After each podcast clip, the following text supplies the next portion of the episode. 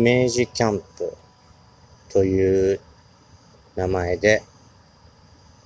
えー、一人でおしゃべりの時間を取らせていただきたいと思っております。トリコロールケーキの今田と申します。えー、今、これを収録している場所がですね、まあ、土手っぺりですね。流れる川のせせらぎを味わいながら、こちらを収録させていただきまして、願わくばね、この辺りがスクールゾーンでないことを祈っておりますが、今日お話ししたいのが映画の話になります。ちょうど昨年の今頃でしょうか。私が、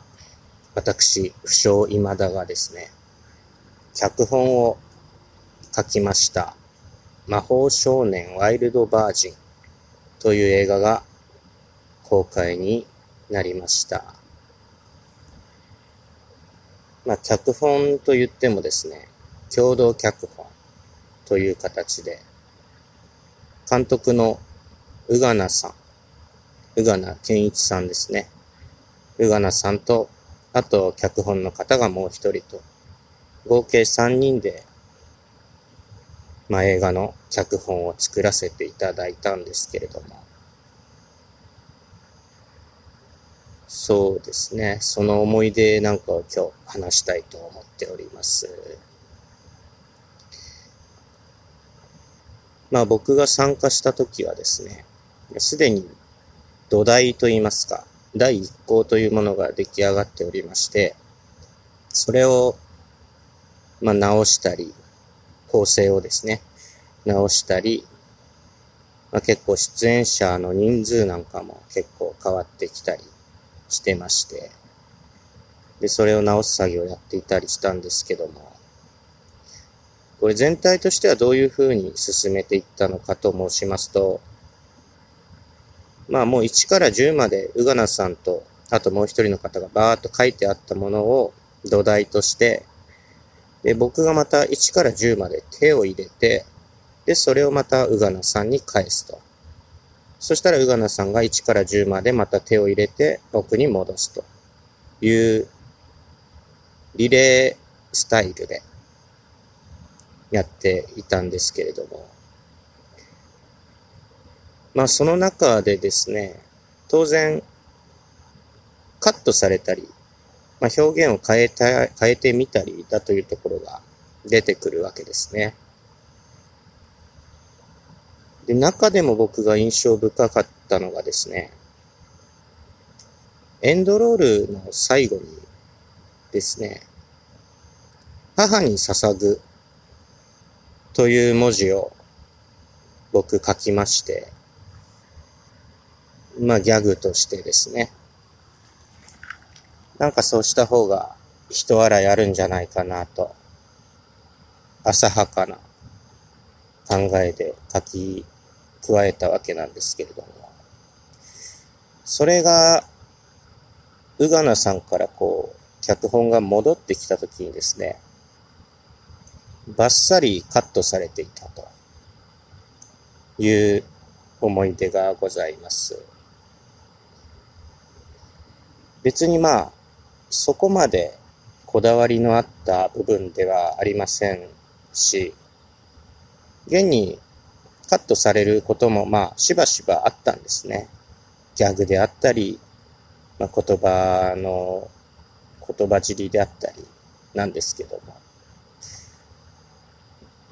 通常カットするときはですね、まあ本当はそうする必要はないんですが、うがなさんの方から、あの、ここの部分はこうこうこういう理由でカットいたしましたと。ちょっとギャグのノリが違うのかなとか、そういった理由でカットしましたということを、うがなさんの方から言ってきてくれていたんですね。まあすごく優しい方で。ただその、母に捧ぐの部分だけは、バッサリだと。この脚本のやりとりというんですか。僕が直して、うがなさんに渡す、うがなさんに渡したものが直されて帰ってくるというやりとりがですね、まあ何度も何度もずっと繰り返していたんですけれども、その度に僕は母に捧ぐを復活させて、で、復活するたびにうがらさんはバッサリ。しかも、何の理由も言わずに無言バッサリ。ということがまあ何度も何度もありまして、まあそれ自体は僕はいいんですよね。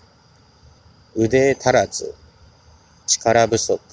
といった形だとは思うので。で、まあ脚本の方ができまして、完成披露試写会というのを僕見たんですけれども、その、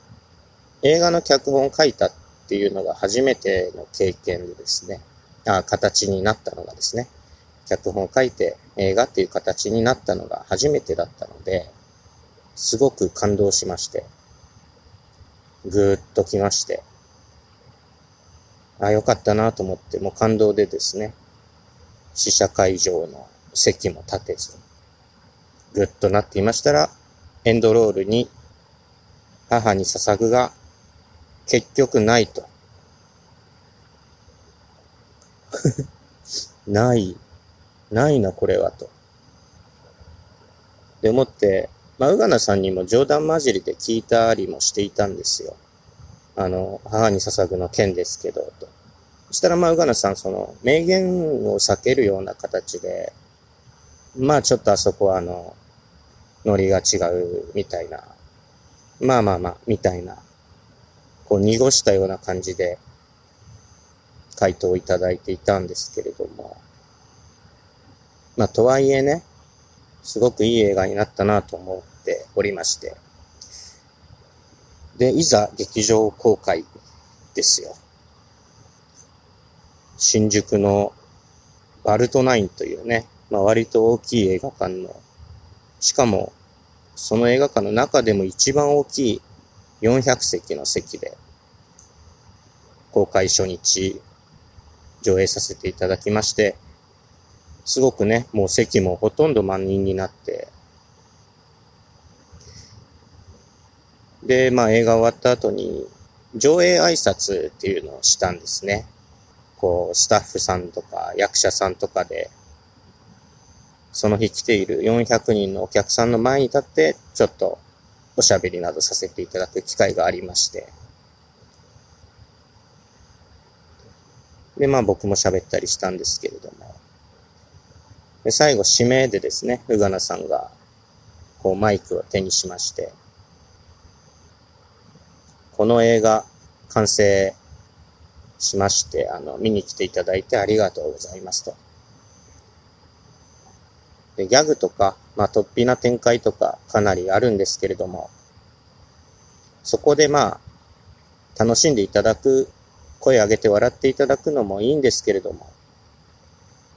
実はこの映画、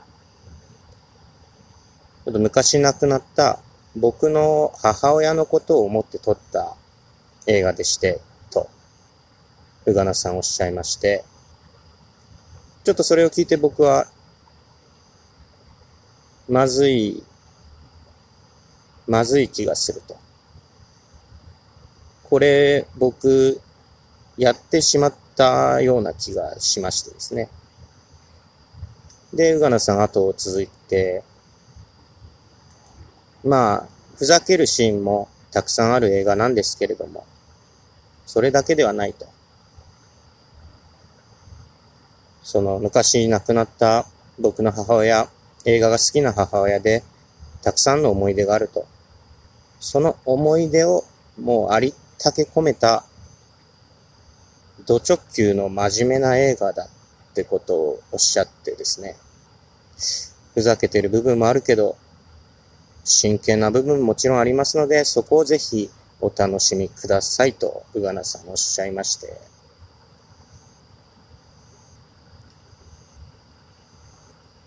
僕はもう、なんてね、愚かしいことをしていたのかと。うがなさんが真剣な気持ちでお母さんに対してですね、雲の上にいらっしゃるお母さんに対して真剣な気持ちで撮っていた映画に、あろうことか、ふざけ、ふざけの気持ち100%で母に捧ぐと書いて、キャッキャしていたと。なんて愚かなものなのかと思いました。で、逆に言うと、うがなさんの、その自分の本心を僕に伝えなかったという優しさですよね。今田さん、ちょっと今回は、ギャグとしての母に捧ぐは、ご勘弁願えないかということを、あえて言わない僕に。そうすると僕は、まあ、のびのびと脚本作業を続けられるわけですよね。で、なんて作り手の気持ち分かってる人なんだ？なんて優しい人なんだ？と思ったんですけども。その反面ね、自分の愚かしさっていうのが、どんどん、こう身につまされるような気がしておりました。全くの同い年でね、方やもう優しさの塊であるうがなさんと、で、方や土手っぺりで川のせせらぎを眺めながら携帯に向かって一人で喋る強靭ですよね。はい。えー、そんな優しい人と強靭のコンビで脚本を書きました魔法少年ワイルドバージン DVD が10月の2日に発売となります。えー、出演が前野智也さん、芹沢立人さん、そして佐野ひな子さん、斎藤匠さんという豪華出演陣で、で、僕もちょっとだけ出演をしております。子供にいたずらするような不審者という役なんですけれども、役の上でもね、不審者ですし、実際の生活も川っぺりでね、一人で携帯に向かって喋る不審者ですね。完全なる不審者です。DVD の方、お買い上げいただければ幸いでございます。また、お話しさせていただければと思います。